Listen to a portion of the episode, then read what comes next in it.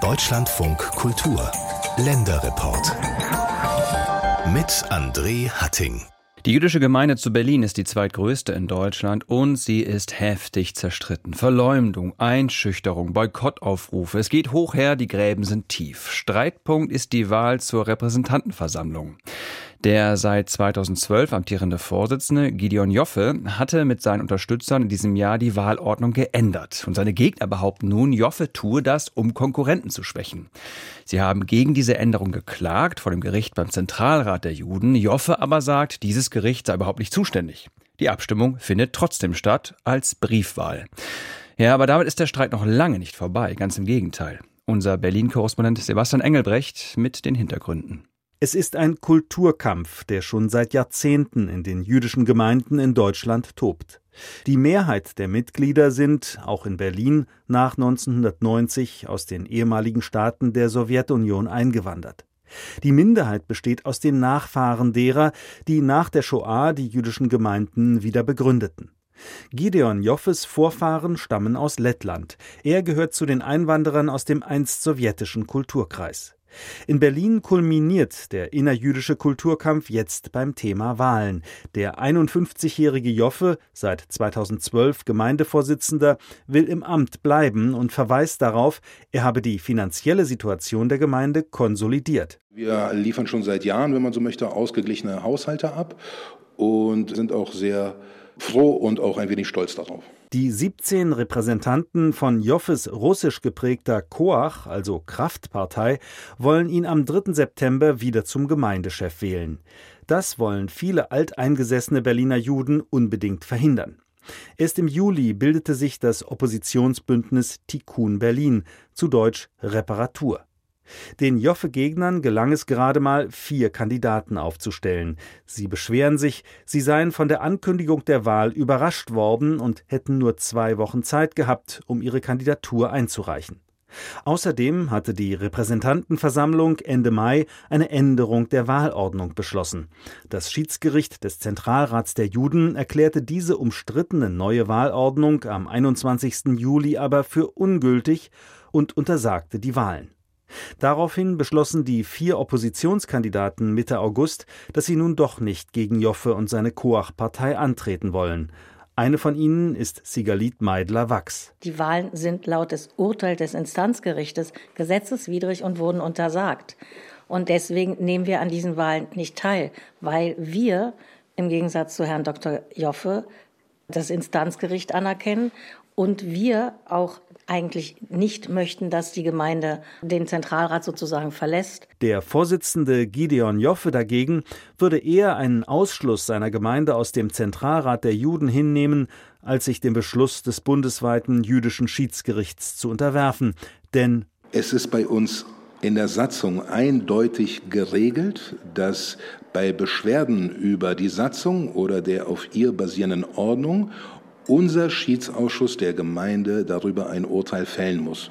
Und keine andere Institution auf dieser Welt hat daher die Möglichkeit, bei uns hineinzuregieren. Joffe glaubt nicht, dass der Zentralrat so weit gehen würde, die zweitgrößte Gemeinde in Deutschland im Ringen um die Wahlen einfach auszuschließen. So schnell schießen die Preußen nicht. Und ich würde das auch nicht als Kräftemessen bezeichnen, sondern wir schauen mal, wie wir in Zukunft damit umgehen. Für Sigalit Meidler-Wachs ist die neue Wahlordnung undemokratisch. So dürfen Mitglieder der jüdischen Gemeinde über 70 nicht kandidieren.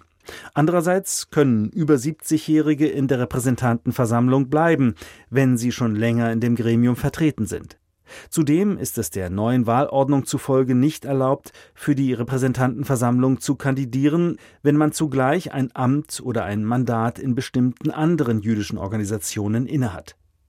Mit dieser und anderen Regelungen wolle sich Joffe Konkurrenten um das Amt des Vorsitzenden vom Hals halten, meinen die Tikkun-Aktivisten, wie etwa die 77-jährige frühere Vorsitzende Lala Süßkind. Die neuen Regelungen dienten allein dazu, die Macht des jetzigen Gemeindevorstands zu erhalten.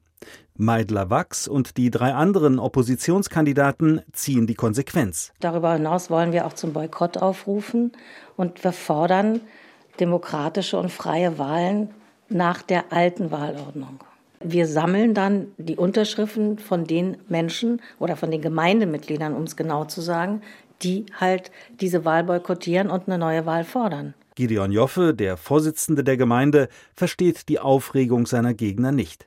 Er bestreitet, die Wahlordnung zu seinen Gunsten manipuliert zu haben. Wir haben versucht, die Wahlordnung so zu gestalten, dass möglichst viele engagierte Menschen kandidieren können. Und unter engagiert verstehe ich Personen, die im Idealfall auch schon seit einiger Zeit in der Gemeinde ehrenamtlich aktiv sind. Das Problem in unserer Gemeinde ist, dass zumeist nur Personen kandidieren, die während einer Legislatur ein bisschen faul unterwegs sind und sich nicht so häufig in der Gemeinde blicken lassen und erst recht nicht zu den Gedenk- und Feiertagen. Die Gemeindemitglieder, die Joffe als faul unterwegs bezeichnet, stoßen sich auch daran, dass die Satzung der Gemeinde nicht öffentlich einsehbar ist, nur stundenweise und unter Aufsicht, wie Meidler Wachs berichtet. Hier haben wir gehofft, indem wir etwas vielleicht weniger zugänglich machen, stärker begehrter zu machen so ähnlich wie bei den Möglichkeiten zur Wahl zur Repräsentantenversammlung. Joffe gesteht indirekt zu, dass diese Kritik berechtigt ist. Wahrscheinlich, sagt er, werde der Vorstand die Satzung in den nächsten Wochen öffentlich zugänglich machen. Von den Verteidigungsreden Joffes lässt sich Boris Rosenthal nicht beeindrucken. In diesem Jahr ging er als Lehrer des Gymnasiums der jüdischen Gemeinde zu Berlin in Ruhestand. Als ehemaliger Mitarbeiter der Gemeinde darf er laut neuer Wahlordnung erst in zwölf Jahren wieder kandidieren. Die versuchen, alle Kandidaten auszuschließen. Wenn wir jetzt anschauen, die letzten zwölf Jahre, wie hat es sich entwickelt? Genau wie in den diktatorischen Ländern. Wie die alle Diktatoren machen, folgende Prinzipien. Es steht im Buch, die Wahlen werden vorgezogen. Das hat unser Vorstand auch gemacht. Die Kandidaten kriegen zu kurze Zeit, um zu reagieren. Das wurde auch gemacht. Gideon Joffe will solche Vergleiche und andere öffentlich gegen ihn erhobene Vorwürfe nicht auf sich sitzen lassen. Er geht zum Angriff über. Boris Rosenthal erhielt vor zwei Wochen nach eigenen Angaben Hausverbot in den Einrichtungen der jüdischen Gemeinde. Begründung Rosenthal soll Frauen belästigt haben.